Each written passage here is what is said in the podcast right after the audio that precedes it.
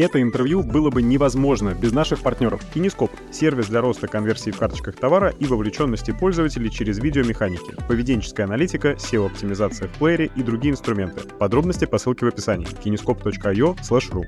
Не можете определиться с выбором диджитал-подрядчика? Рейтинг Рунета – лучшее место для выбора. Есть рейтинг под все популярные услуги, куча фильтров, позволяющих выбрать подрядчика по цене, опыту, отзывам. Рейтинг.рунета.ру. Ссылка в описании. Компания Дали – лучшая курьерская доставка для интернет-магазинов. Ребята делают крутой сервис на уровне 98% доставляемости срок и поддерживают все omnicanальные сценарии. В них работают самые улыбчивые курьеры. Имел опыт работы с ними на проекте и подтверждаю качество. Всем привет и добро пожаловать в Digital Voice. Это канал, где мы общаемся с лидерами мира цифровой экономики, в основном ритейла и якома. Меня зовут Филипп Лобковский, я ведущий этого канала. А, и сегодня мы поговорим на тему, которая занимает умы не только цифровой экономики, но и любого бизнеса и вообще большей части человечества на сегодняшний день это искусственный интеллект, uh, Generative AI. Uh, и поговорить на эту тему мы сегодня пригласили, как мне кажется, одного из самых ярких представителей российской науки и бизнеса, uh, Андрея Юлиановича Сибранта. Он один из первых деятелей Рунета, российский ученый, директор по маркетингу сервисов компании Яндекс, кандидат физико-математических наук, Андрей Юлианович, здравствуйте. Добрый день, добрый вечер. В общем, всем да, привет. Да, в общем, здравствуйте.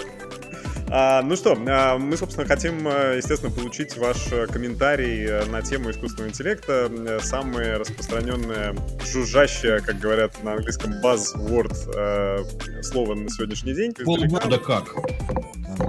Как начал в декабре жужжать, так и не останавливается. Да, но на сегодняшний день кажется, что без э, добавления AI или искусственного интеллекта уже невозможно ничего не продать, ни на какое мероприятие привлечь, и теперь все его вставляют по, по поводу и без повода. Расскажите, когда это началось? То есть вот, вот это же ощущение, что началось в декабре, э, оно в сущности ну, не совсем правдивое. Когда, когда действительно началась гонка э, искусственного интеллекта? Ну, по-настоящему можно сказать, что примерно в 2016 году. То есть я не хочу углубляться в историю появления термина еще в прошлом веке и наличия некоторой научной гонки, но вот надо признать, что по-настоящему таким стартовым пистолетиком э, сработало высказывание э, Сундара Пичая, как известно, руководителя алфабета, он же Google для нас, э, в блоге Google аж в 2016 году. Вот в 2016 году в блоге Google Сундар Пичай написал очень как мы теперь видим, пророческую, очень точную фразу, что вот мы тут 10 лет строили интернет, который mobile first, наконец построили, наконец все прониклись, что все в мобильниках, реклама, коммерция, люди, сервисы, и вообще сначала про мобильное, а потом можно сделать десктопное приложение на сдачу. Это, в общем, была действительно новая идея, еще там в 2010 году это казалось полным бредом. Мобильники уже были, но что на них заморачиваться? Ради этого экрана не стоит тратить деньги. Но вот к 2016 году действительно mobile first интернет был построен. Так вот, после этого следующую фразу, которую пишет э, Пичаи, а теперь ближайшие 10 лет мы будем строить AI first интернет. Ну и в общем, там над ним немножко посмеялись, кто-то сказал, что это очередной хайп, и Хотя слово все время всплывало, но я сейчас не хочу там историю вспоминать, как вот был запуск, чтобы это было не все время про Google, а немножко про нас, был запуск алгоритма Королев, когда мы вот собрали людей аж в планетарии и рассказывали, космонавтов, черт, на живой эфир вытащили прямо с орбиты, чтобы все было по-взрослому, и рассказывали, что теперь в поиске Вообще-то говоря, половина ответов дает нейросеть, а не просто вот руками прописанные алгоритмы на основе человека понятных факторов. Вот история о том, что в поиске годами работает э, нейросеть, тот самый искусственный интеллект, ну как бы задокументирована. Я уж не говорю про то, что люди слушают Яндекс Музыку и не только Яндекс Музыку, но любые, любые другие стриминги. YouTube смотрят, в котором тоже между рекомендательные сервисы. То есть если уж мы говорим про Яком, то, простите, опять же, на любом приличном маркетплейсе есть рекомендательные сервисы, которые что-то предлагают посетителю. То есть история про то, что у нас, вокруг нас этот самый искусственный интеллект присутствует абсолютно в повседневной жизни. Слушай, ну самое простое. Мы пользуемся почтой. То, что мы не сдохли от спама, хотя спамеры очень много прилагали усилий, это, вообще говоря, система антиспама целиком на машинном обучении, оно же искусственный интеллект. Антифрод, а, весь на искусственном интеллекте, а мы деньгами все время расплачиваемся в онлайне. Ну да, справедливо. То есть получается, что где-то примерно с 2016 года, с целеполагания компании Alphabet, Google, когда, в общем, действительно э, парадигма сменилась. Как по-вашему, почему именно в этом году это стало обязательным термином, который употребляется на всех конференциях, в любом цифровом продукте. Это стало вот почему-то именно в этом году обязательным условием. Ну, слушай, ну, потому что, действительно, чат GPT с пользовательской точки зрения а, удивительно сильный продукт. Потому что голосовые ассистенты довольно глупенькие были давно. Слушай, там Сири, не хочу называть глупенькая Алису, но она простенькая. До недавнего времени ты не мог искать там, когда хочется, например, сказочку вечером ребенку, а, Алиса, прочитай сказку, и Алиса какую-то сказку найдет и прочитает. Но вот сказать ей, Алиса, а придумай и прочитай мне сказочку про лису, которая живет в одной городской квартире с крысой, и они периодически ссорятся. Ну вот до там буквально трех недель назад ты не мог такое сказать. Теперь можешь, потому что появился этот самый навык Алисы, который называется «Давай придумаем», и там работает вот Яндекс GPT, который э, примерно похож на первые версии там, чата GPT.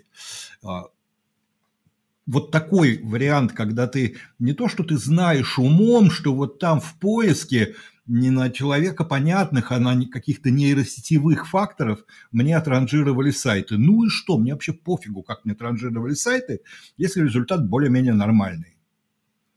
Вот с а музыкой а уже чуть-чуть по-другому. Уже там люди периодически говорят, что это какая-то магия. Я вот включаю, хочу что-то такое послушать, чего я еще не слышал, ну, чтобы мое. Ты знаешь, и вдруг она мне вот подсовывает, включает, вот чувствую мое, а я правда раньше этого не слышал. То есть вот уже там немножко это... Но все равно язык – это вот ну, наше святое, понимаешь? Собственно, из-за этого вся паника вокруг. Потому что люди, которые умеют хорошо писать, которые, вот есть такое словечко «нарратив», вот те, кто нарративом владеют, они вроде владеют умами человечества. А тут вдруг оказалось, что нарратив может изготавливать искусственный интеллект и неустанно, что самое приятное. И вот в этот момент, да, люди это дело оценили. Потому что ты же понимаешь, порог входа нулевой. Тебе не надо учить интерфейсы. Тебе не надо учить какие-то команды и вообще разбираться в каком-то функционале. Поговорить просто поговорите вдруг на том конце собеседник, который, блин, он еще что-то такое говорит, что над чем я задумался. Ой, а как это? В связи с этим обычно у людей возникают э, довольно распространенные страхи, э, связанные с тем, что этот самый искусственный интеллект, э, обладающий способностью создавать нарративы и вообще э, довольно эффективно э, работать и не уставать, может заменить специалистов. Вы разделяете этот страх? Думаете ли вы, что это действительно Нет. Угу. А почему? Не, ну, во-первых, кого, ну, слушай, во-первых, давай начнем со слова специалисты. Вот кого ты называешь специалистами? Скажем, мы давно знаем, что кое-какой более простенький искусственный интеллект заменил некоторых работников колл-центров. Это такой вот хрестоматийный уже пример. Ну, работник колл-центра тоже, наверное, специалист. Я тебе отвечу просто сразу, там очень простой и нетехнологический ответ. Вот э, поскольку мне просто приходилось там заниматься всякой истории, которая называется «Обучение корпораций цифровой трансформации». А, так ты знаешь, она везде не идет не потому, что там у корпорации денег нет на покупку какого-то софта нужного. Просто вот цифровая трансформация – это не оцифровка. Я сейчас даже не про искусственный интеллект, а про, про более простые, понятные, алгоритмические какие-то софтинки. Она не идет потому, что у нас, и не только у нас, это вообще-то в мире большая проблема, делегирование в э, самого разных комп- размера компаниях довольно плохо идет. То есть люди вот очень многое замыкают на себя. Вот просто отдать кому-то – это уже большой напряг. Вот поговори там с людьми в каких-нибудь бизнес-школах, можешь себе позвать, и они тебе скажут, что там из Сколково, откуда угодно, что вот делегирование – это серьезная такая штука, которую надо прокачивать, над которой надо всерьез работать, потому что иначе нет, вот все-таки дай я сам проверю, дай-ка я сам приму решение и так далее. И это когда делегирование людям, своим сотрудникам, которых ты потом можешь вызвать на ковер, с которым ты можешь там пойти пивка, ну, в зависимости от культуры, пивка попить, спросить, что ж ты, Вася? А тут ты должен алгоритму делегировать, да ты чё? С одной стороны, согласен, здесь обычно речь идет э, про все-таки middle management или C-level management, когда действительно от людей зависят какие-то важные стратегические решения. А если мы говорим про а, довольно ручную работу, ну, например, работа копирайтера или работа дизайнера, или UX UI, который стал очень популярным, вот этот стык машин-лернинга и персонализации, который тоже был таким базвордом довольно долгое время, не означает ли, что бизнес довольно прагматичная штука. Всегда выберет не платить и больше и налоги платить и все такое. Там могут быть такие истории. Я вот ровно вчера, сегодня, наверное, в каналчике в своем напишу, разбирался, причем как бы с человеком, который сам эту историю проделывал. Это небольшая игровая студия, которые решили просто вот по приколу. А давайте-ка посмотрим, сколько времени у нас займет создать игру с нуля. Ну, игру такую, кто вот когда-нибудь играл в Monkey Island, это такая простая ходилка, где там ну, как бы сцены трехмерные, по которым ходит фигурка, она иногда сталкивается с какими-то статичными персонажами, те и что-то говорят, она идет там найти правильную книжку, принести книжку вот этому волшебнику и так далее. Ну и они сделали игру, а, в которой не все удалось передать нейросетке, потому что там, например, внутренний язык программирования Lua для этого игрового мира выяснилось, что этот язык слабо доступен чату GPT, он фигню какую-то пишет, пришлось все-таки ручками писать. Но, например, всю графику а, рисовали нейросети. А, сам сюжет игры придумал чат GPT. Диалоги вот между персонажами, они простенькие, но тем не менее их тоже надо было написать. Э, тоже придумывала нейросетка ответ, игру, которую сейчас можно вот просто зайти. Я вчера вечером, честно, пошел, поиграл в браузере. Отличная игрушка. И они ее создали за 72 часа вот ровно по часам. Причем они – это полтора человека, надо понимать. Один full тайм вот для него это был режим хакатона. Иногда, когда он там немножко спотыкался, он привлекал второго, он говорит, то есть, ну, считай полтора человека. То есть, вот 72 часа я работал вот там с легкими перерывами на кофе, ну и второго человека я периодически дергал, считай, что он там часов 30, наверное, тоже отработал. Я говорю, слушай, а вот оценку, он говорит, ну я показал потом своим художникам, у меня же студия. Они сказали, ну, лучше работать вдвоем всегда. Два хороших художника нашей студии ровно месяц, они тебе так это нарисуют. То есть месяц и 72 часа. Разница да. для бизнеса колоссальная. Да, и вот там два художника, а здесь полтора программиста. Другими словами, как это можно подытожить, что опасей, можно не опасаться людям, чья работа связана все-таки с большой ответственностью и с принятием стратегических каких-то решений, а вот мануальный труд, он в опасности? Он тоже разный. Ну, слушай, ну вот представь себе, не знаю, ну вот киоск с шаурмой у тебя есть там где-нибудь на улице поблизости? Ты что, правда думаешь, что там робот будет стоять через год? Ну, нет. Там, наверное, там, наверное, нет, потому что шу... рентабельность не такая у шаурмы. А вот э, нам же, как бы, коммерсантам и IT-отрасли ближе то, чем мы занимаемся, а занимаемся мы онлайн Слушай, а ты давно был в каком-нибудь там Бургер Кинге или «Вкусная, Вкусная точка»? точка? А, ну, был какой-то, может быть, пару месяцев назад. А ты обратил внимание, что там больше нет людей, которые, ну или максимум один человек, который принимает у тебя заказ? Э, да, теперь киоски самообслуживания, все очень удобно. Ну вот, понимаешь, это не нужно для этого чата GPT. То есть во, во многих местах у тебя вытеснение вот такого персонала происходит просто за счет того, что, ну да, сейчас проще поставить вот этот вот, не знаю, панель, назовем ее так, интерактивную, с которой ты выбираешь блюдо, а, и где ты расплачиваешься карточкой, чем держать человека вот в гарнитуре, который там у него стоит на стойке. Но при этом это не означает, что катастрофа, люди теперь останутся без работы, они ж по... а во всем мире вообще работа в Макдональдсе, это ну как бы даже такой первый путь в профессию, вот школьник там работает, это первый мир во взрослую, первый шаг во взрослую жизнь. И ну теперь негде работать, в этом смысле не в Макдональдсе, они все равно где-то работают. То есть это вот история про то, что э, люди останутся без работы, я в нее не верю, потому что немножко историю знаю. Вот когда-то, э, как известно, там 90% населения работало, грубо говоря, чтобы было что пожрать. Сельское хозяйство, там переработка в муку, выпечка хлеба, развозка этого хлеба по домам. А сейчас в этой области работают ну, сильно меньше 5% там, в развитых странах. Но это же не означает, что вот все остальные теперь бедные остались без работы, потому что не нужно столько людей, чтобы вот за плугом ходить вручную. Стали другими вещами заниматься.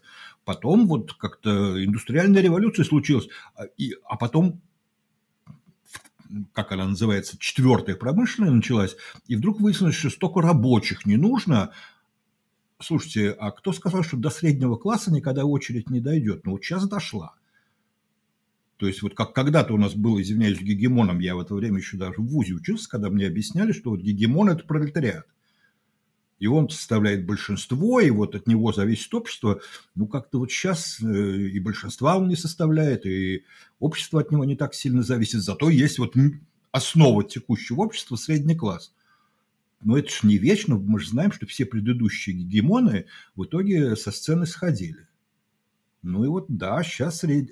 если уже говорить про профессии, да, вот профессии среднего класса, видимо, во многом возьмут на себя алгоритмы.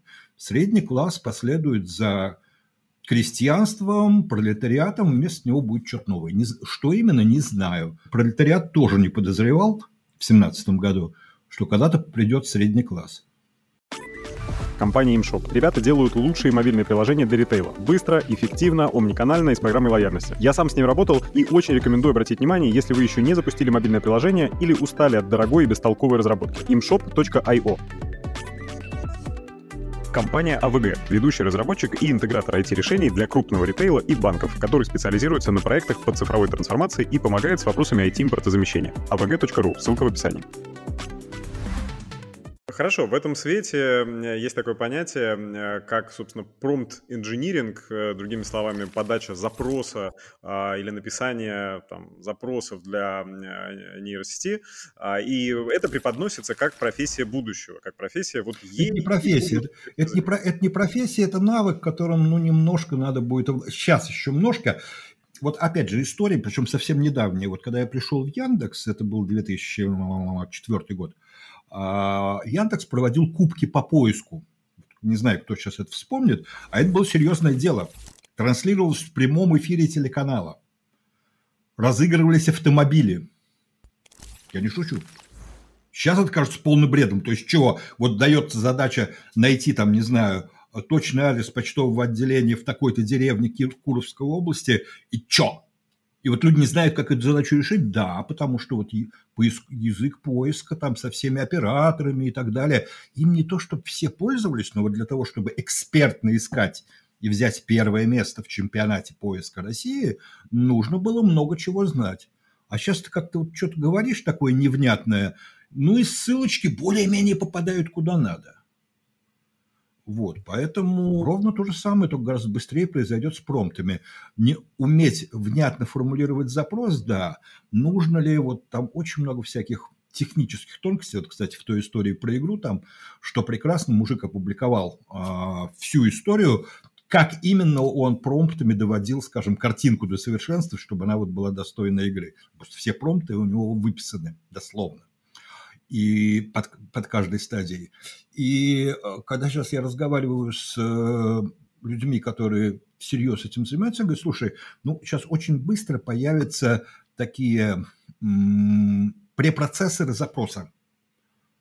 То есть вот человек написал что-то такое достаточно коряво, пока еще эту, эту корявость надо немножечко расшифровать. Вот примерно как поисковые операторы, которые приходилось использовать в начале этого века в Яндексе или в Гугле. И это был отдельный скилл использования поисковых операторов. Сейчас слов таких не знают. Вот. И сейчас мы сейчас уже пишем их, вот ребята из Microsoft, в частности, пишут сейчас эти операторы, чтобы э, промпт можно было привести к удобному для, ну, чтобы ответ чата GPT был красивым. То есть, на самом деле, то, что когда-то называлось, сейчас используем в поиске, переформулировка запроса невидимая. Пользователь это не видит, но на самом деле э, непосредственно в систему уходит не то, что он набрал на клавиатуре. Вот переформулировки запроса с тем, чтобы ответ на самом-то деле оказался более внятным для пользователя, это используется в поисковой системе. Примерно такие штуки очень быстро появятся во всяких чатах GPT. Ну и в аналогичных чатах. Слушай, этот вопрос вот не так давно задали, когда был очень интересный битап, просто я в нем участвовал, в ИТМО. Ну, ИТМО, наверное, знают наши слушатели, такой крупный, очень сильный, хороший технический вуз в Питере. И как раз вот в ответ на все эти шумы вуз решил провести метап с таким предельно а, четким названием «ИТМО говорит да чату GPT». Ну, потому что были сомнения, как высшая школа относится. Потому что некоторые слабые очень вузы, естественно, запаниковали. Правда, есть такие вузы, где вот чат GPT может и весь вуз заметить на самом деле. Но ИТМО к ним не относится, поэтому он говорит «да» чату GPT, и там оказалось, что вот действительно сейчас уже прямо в своей деятельности и студенты, и, что очень важно, преподаватели с кайфом все эти генеративные штучки используют, как текстовые, так и вот всякие там Midjourney и прочие Stable Diffusion с графикой. И поскольку там присутствовал первый проректор, э, то вот Даша Козлова, то ее спросили, слушай, а вот может быть пора уже вводить если не специалитет, то хоть что она говорит, слушай, ну, наверное, нужно вводить просто такой простейший, очень короткий crash-курс про то, как это работает, что действительно, чтобы все студенты ну, просто сэкономили себе время, потому что когда ты садишься и набиваешь руку, ну, на самом деле, по крайней мере, в той области, в которой тебе эти промпты нужны, ты через месяц очень круто работаешь, но это можно ускорить.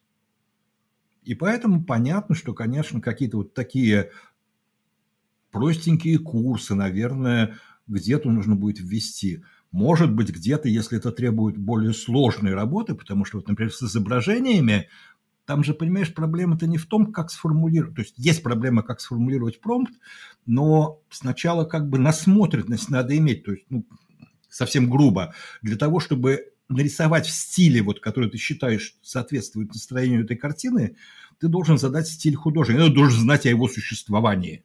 Что такой художник был, и что вот в его стиле ты хочешь сейчас нарисовать.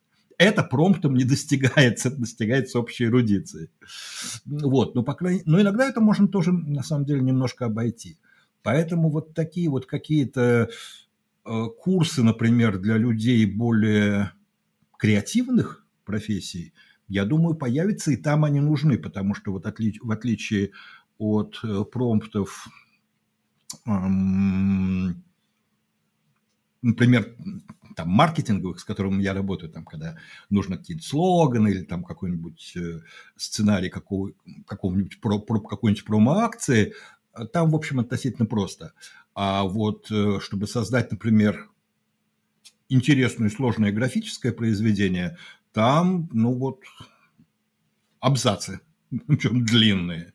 Вот. И там, конечно, наверное, в какой-нибудь, не знаю, в школе Ротченко, который вот современного искусства, я думаю, что какой-нибудь курс по а, промптам для Миджорни появится, он, может быть, даже там будет аж целый семестровый. Но не более того. Вот насчет специальности, это примерно, знаешь, просто все будет гораздо быстрее. Вот когда-то была такая специальность вебмастер. Вот кто сейчас себя вебмастером называет?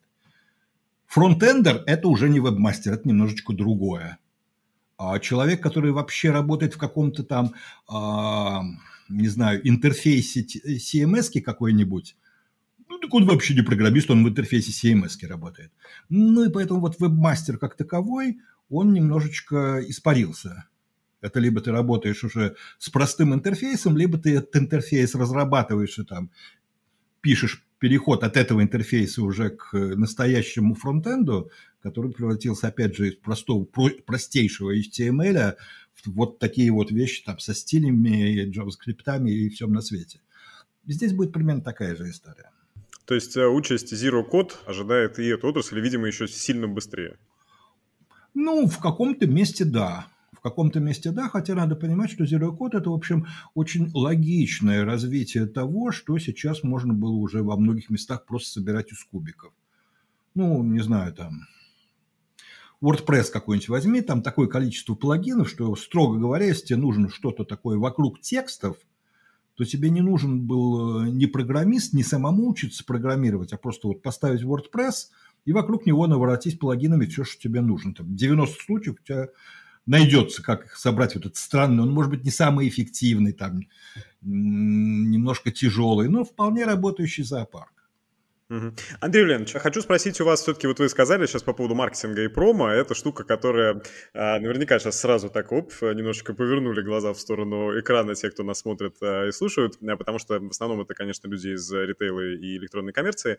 А как искусственный интеллект повлияет на торговлю, на торговлю, ну, и офлайн, и онлайн?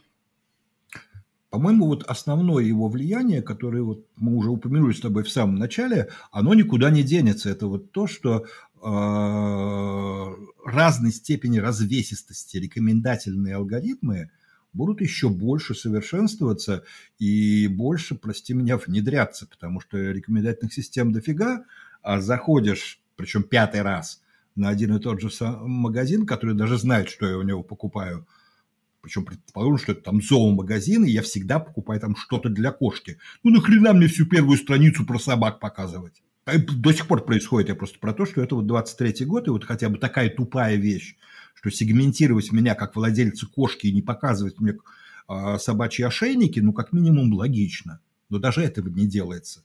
Но ведь это сегодня Хотя... требует большого количества интеграции, потому что да, отдельная система сегментирует, CMS выдает вам это. Ну э, да, я, я, я понимаю, но просто смотри, вот это как-то система, не требующая никакого искусственного интеллекта, и, инструментарий доступен уже ну, лет 10 минимум.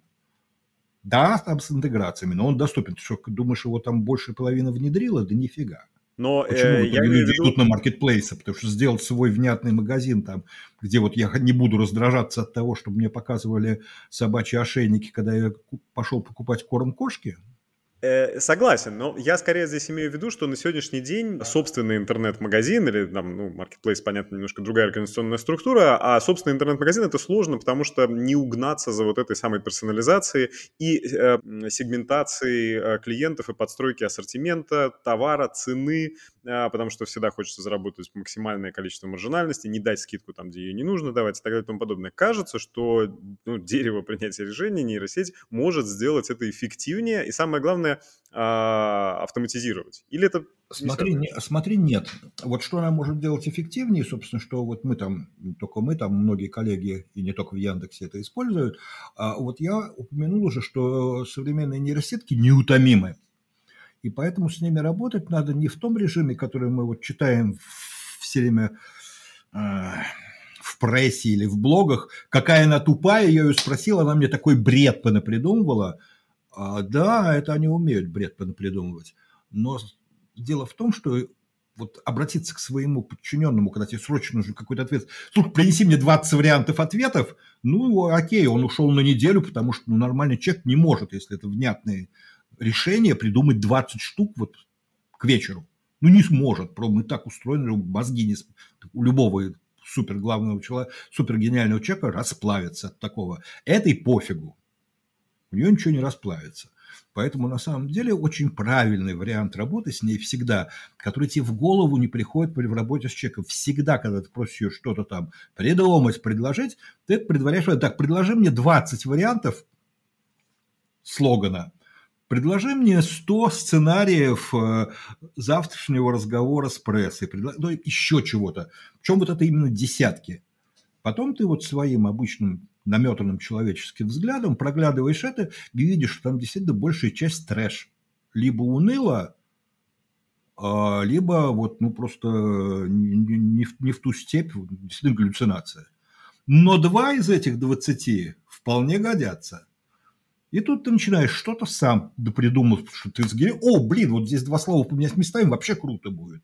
Поменял местами. Потом дал ей это, скажи, вот напиши мне 20 вариаций вокруг этой фразы, ну, чтобы одна была повеселее, а другая была присконнее, а третья была пожестче. Ну, получаешь 20 вариантов.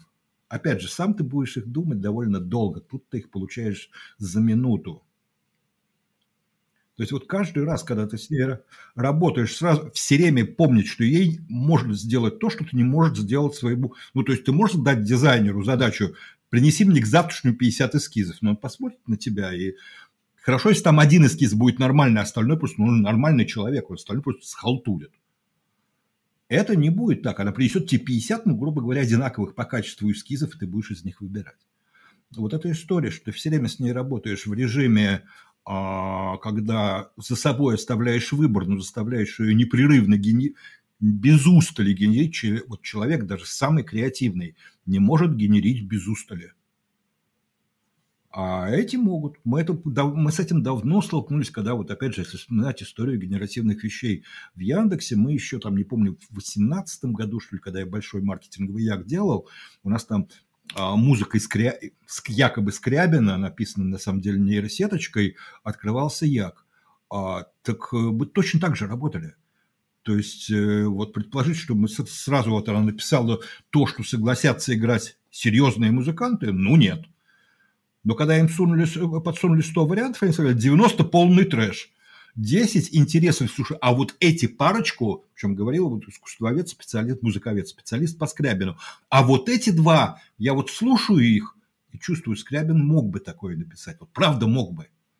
Вот с ними я буду дальше работать. И дальше превращу их в то, что можно будет играть со сцены. И вот этот вариант, что ты все время просишь кучу-кучу вариантов, и, прости меня, вот в этом стогу находишь правильную иголочку или ту самую правильную жемчужинку в куче дерьма и дальше допиливаешь. Есть интересная мысль такая о том, что коммерция а, будет меняться в сторону точечного запроса. И сейчас объясню. Когда вы просите голосовой интерфейс что-то вам заказать, например, пиццу привезти, то вы либо знаете бренд пиццерии, в которой хотите заказать, либо вы просите привезти самую быструю или конкретную, или там с чем-то добавлением чего-то, и, и, не, и вот условно там этот голосовой интерфейс, за которым стоит искусственный интеллект, он находит лучший вариант и вам его заказывает. А, и то же самое, получается, относится к маркетплейсам, на которых на сегодняшний день происходит уже поиск э, товаров, которые люди хотят купить. Они их ищут уже не в поисковике, потому что непонятно, что, что ну, слишком долгий путь до покупки, а ищут сразу на витрине какой-то торговой сети или маркетплейса. Э, не станет ли искусственный интеллект и вот эта э, привычка кидать запросы, не уставающую нейронную сеть, э, и получать оттуда какой-то один ответ, не каталог, в котором можно заманить человека красивой карточкой товара, красивой фоточкой или чем-то таким. А вот этот один ответ идеально персонализированный. Не изменит ли это вообще всю торговлю? Где-то изменит, где-то нет, потому что шопинг это вообще очень интересный такой психологический а, опыт для людей. И там попытка его рационализировать, она очень плоха, потому что люди разные. Вот кто-то действительно реагирует только на цены, и такая история есть кто-то на самом деле реагирует на бренд, причем бренд проверенный. Потому что вот смею тебя заверить, если ты просто начнешь просить лучший кошачий корм, простите, что я про кошек, просто немножко знаю эту область на собственном опыте, а, не сработает. Потому что вот я знаю, что вот, так сказать, путем долгих проб и ошибок я выяснил, какие именно пакетики жрет моя кошка. Мне, прости, вот здесь совет нейросети правда не поможет. Она может объективно там по всем отчетам, рейтингам и прочему и лучше. Ну, я не смогу это объяснить кошке. Поэтому и тут я буду заказывать точный, э, точный совершенно экспериментально проверенный бренд, который я знаю, что я его открою, она его слопает, и мне не нужно будет мучиться. И так со многими вещами, прости меня, с обувью. Я вот знаю, так сказать, пару моделей кроссовок, которые я хочу, знаю пару брендов, у которых почти всегда мне попадает колодка, я все равно их померяю. Но вот слова «а привези мне самые модные», ну, блин, можно, она привезет те, из которых я точно из трех моделей одна мне понравится, и главное, я никогда ноги не натру. Поэтому тут сложнее все-таки вот про, про простым запросом и простой оптимизацией которую, да, может сделать очень многопараметрическая нейронная сеть, проблема во многих случаях не решается. Хотя, хотя вот надо смотреть, заметить, что как раз вот, когда сейчас читаешь американские статьи, те самые, а, кто в первую очередь может пострадать от э, появления этих самых нейросетей, там, ну, понятно, часто называют Google, что вот поиск изменится, непонятно, как они садаптируют свой поиск – а следующим через запятую называют Amazon. Ровно по этой причине. Что сейчас Amazon во, много, во многом живет на, на товарном поиске и, кстати говоря, немалых денег, деньгах от рекламы внутри своего товарного поиска. Что при этом произойдет с Амазоном, когда люди начнут заказывать через очередной плагин к чату GPT, неясно. Да, кстати, ритейл-медиа, так еще и не зародившаяся в России, а, это действительно штука, которая под угрозой э, от массового внедрения чата GPT. Это действительно интересная мысль.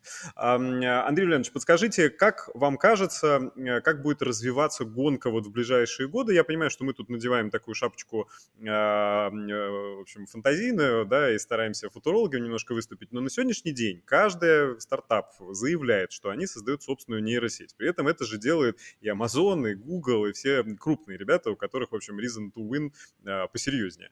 А, вот как, как эта гонка будет продолжаться и кто в ней имеет шансов больше победить? Смотри, вот если это какой-то м- узкотематический стартап, ну, который, например, э- что-нибудь в области медицины там дотюнивает на вот кон- конкретных, там, не знаю, рентгенограммах коленного сустава, то действительно вот он может на, на дрессировать э, сетку, если у них есть по каким-то причинам доступ к очень хорошей коллекции и правильный способ, как эту коллекцию показывать, там тоже вопросы, как выводить всю эту информацию, то да, там действительно много чего может сделать стартапчик. А, я почему взял такой пример, где как раз практически, потому что дальше это просто некая подсказка врачу, и это сейчас будет, кстати, активнейше развиваться, не как то, что он заменяет врача, а, то, а именно вот это вот отступление, вот гениальный совершенно с точки зрения маркетинга термин, который нам сейчас активно внедряет Microsoft. Второй пилот. Вот то, что у нас появляется второй пилот везде. Вот этот Copilot, который у них уже теперь стал Copilot в Windows – что они только что объявили, что у тебя Copilot будет внутри, там, не знаю, PowerPoint, который, пока ты рисуешь слайд, тебе придумывает, как красивые картинки к нему нарисовать. Copilot оригинальный, который работает с программистом и помогает тебе писать код, дописывает до тебя, когда очевидно, что там должно быть на ближайших двух строчках. Вот такой второй пилот, который будет нас сопровождать в самой-самой разной деятельности, это вот, видимо, сейчас универсальный тренд того, что вот будет происходить. Что важно? Вот когда этот второй пилот должен с тобой много общаться, то есть вот типа тебе что-то выдать словами, ты переформулировал, мне не так, мне нужно вот сяк, ну вот типа там стилистики. Все хорошо, но мне бы э, нужно чуть поформальнее, потому что, понимаешь, это письмо в такую организацию, что там нужен очень канцелярский язык. Хорошо, сейчас я перепишу канцелярский язык. Причем это нормальный диалог сейчас вот с э, ассистентом таким чатовским.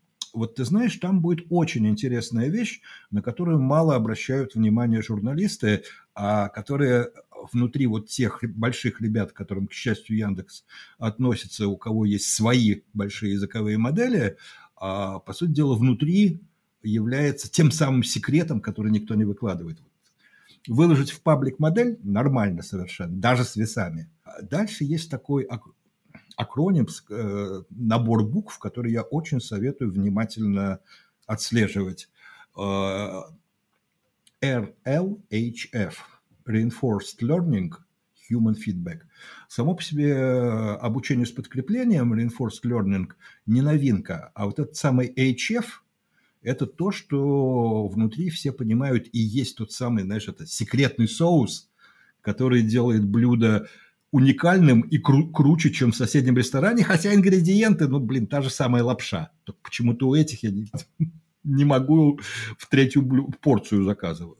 Вот э, шутка совершенно не шутка, потому что когда мы вот сейчас объявляли, как раз легко говорить, потому что мы, по сути дела, сказали, что для того, чтобы вот ял наш, э, наша языковая модель мы ее тоже объявили ведь два года назад и просто не очень понимали, куда ее приспособить. Опять же, что OpenAI сделал, показал, что а вот так, надо просто сделать чатик. Вот. И для того, чтобы вот Ялм стал с точки зрения владения русским языком, в том числе вот такими тонкими вещами, убери канцелярит, чуть-чуть юмора, или наоборот, добавь канцелярит, и ради бога не намека на юмор, слишком серьезно человек будет писать, э, будет читать. Вот чтобы такие вещи понимать, модель доучивается под реально человеческим управлением. Поэтому, когда мы сейчас объявили, что нам нужны тысячи и, и тренеров, мы их так и называем, а когда у тебя работает коллектив тысячи людей, нам нужны десятки и сотни как бы редакторов, это на самом деле действительно почти редакторская работа, э, которые вот будут э, работать и в том числе и обучать этих самых тренеров, вот ты прикинь, нам сейчас нужны вот действительно тысячи людей, вклад которых в конечный результат, и да, ни один из них ни слова не знает ни на одном компьютерном, ни одном языке программирования.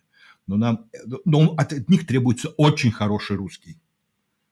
И нам вот эти люди сейчас нужны не меньше, чем те тысячи программистов, которые занимаются самой, э, самим обучением модели и ее совершенствованием в дальнейшем. Вот Ялм 2, понятно, что будет и Ялм 3, там Ялм 4 и так далее.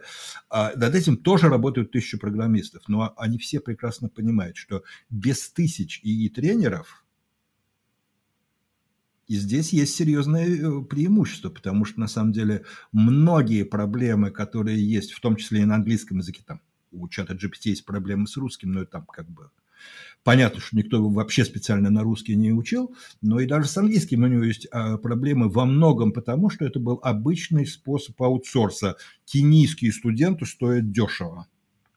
Давайте-ка у нас вот этими тренерами поработают, да, хорошо знающие английский, потому что там тоже есть нормальные вузы в Кении, но студент кенийского вуза стоит очень дешево. Вот мы как раз пытаемся здесь пойти путем, что не найти сейчас вот дешевых, там, не знаю, ребят из Талаки, из нашей, потому что у нас есть краудсорсинговая платформа, казалось бы, кинь в Талаку не тот уровень, который в Талаке.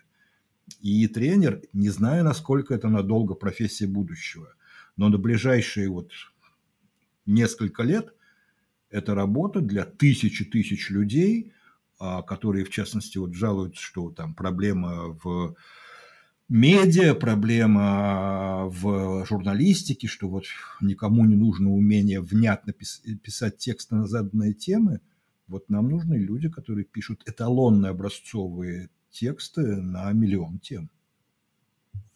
И это здорово. И на самом деле, и вот это новость, да, анонс и история, связанная с э, копилотом, э, внедряет э, такой вот, внушает оптимизм по отношению к предстоящему будущему с искусственным интеллектом, потому что роль человека, в общем, пока нам людям остается место кожаным мешкам в этом, в этом процессе. В этом, в этом точно остается, но и главное, что вот опять же, вот даже то создание игры, которое я сказал, а, она же не сама ее придумала. Там действительно хороший человек с хорошей эрудицией, который в том числе мог очень четко сформулировать требования графики, но как бы задание своим дизайнерам много-много лет ставит, поэтому здесь он просто как человек, умеющий ставить задания дизайнерам, ставил задание uh, Midjourney. Но вот умение ставить задания, это же вообще довольно любопытная вещь, что когда разговариваешь с, с, там, с людьми, которые так с хорошим чувством юмора, и говорит, слушай, до той поры, пока вот ты смотри, ты с кандидатами разговариваешь на собеседовании, он внятно объяснить не может, что он хочет, он тебе не может внятно объяснить. Неужели думаешь, что он сможет что-нибудь внятно объяснить алгоритму? Возвращаясь к электронной коммерции, вот тот, кто вот реально работает э, в залах физических, вот поговорите с ребятами, которые вот те менеджеры, которые в зале разговаривают с покупателями. Ты что, думаешь, что они тебе расскажут, как вот все эти покупатели абсолютно четко, конкретно и понятно излагают свои хотелки? О, нет. Андрей Юлианович, спасибо вам огромное за интересный рассказ. А, я думаю, что для многих стало понятнее, э, как будет происходить это интересное и захватывающее будущее с использованием искусственного Да, медленно оно будет происходить, понимаешь, при всем желании, вот за счет консерватизма индустрии, за счет консерватизма начальников – за счет э, просто привычек людей, которые по-прежнему хотят там побазарить с другим человеком или просто, пусть он кривой, но я этот интерфейс знаю уже наизусть. То есть вот поговори с UX-дизайнерами, старая же история. Ну, мы показали, что вот для незнакомых людей вот этот перенос кнопочки они находят быстрее, да, но знакомые это знают, в каком она неудобном месте, у них уже рука туда сама тянется. Ты перенес кнопочку в удобное, они ушли к черту, что они ее найти не могут. Хотя она же удобнее. Ну да, удобнее, только у человека рефлекс. Поэтому вот мы еще слишком несовершенны, к счастью. И здесь, конечно, идея копилота, который будет усиливать работу человека, который свою работу делает и так хорошо, ускорять эту работу, она очень интересная и, наверное, больше возможностей, чем страхов теперь открывает для наших mm-hmm. зрителей и слушателей. Да. Спасибо вам еще раз огромное. Мы будем с огромным интересом а, следить за тем, что происходит а, в компании Яндекс в плане использования искусственного интеллекта и продуктов, которые появляются, и надеюсь, что сможем... Да-да-да, ближайшие, ближайшие несколько месяцев будет весело, потому что, а, в общем, мы прекрасно понимаем, что мы немножко притормозили в начале этой гонки, но это не первая гонка, в которой мы и, кстати, Google во многих гонках не был пионером, и они сейчас об этом сами все время напоминают, что не они первые сделали карты, но кто сейчас в мире знает какие-то карты, кроме гугловых? Не они первые сделали электронную почту, но, простите, какая считается самая популярная почта в мире и так далее. Поэтому, да, мы сейчас в эту штуку вполне себе впряглись. Это небольшой секрет, что видно просто по всей нашей активности, по тому, как вот э, выкатывается уже на совсем массовую публику э, навыки Алисы, они сейчас будут буквально обновляться там, не знаю, каждую неделю, два раза в месяц в, таких, в таких темпах. И обновления будут очень заметны.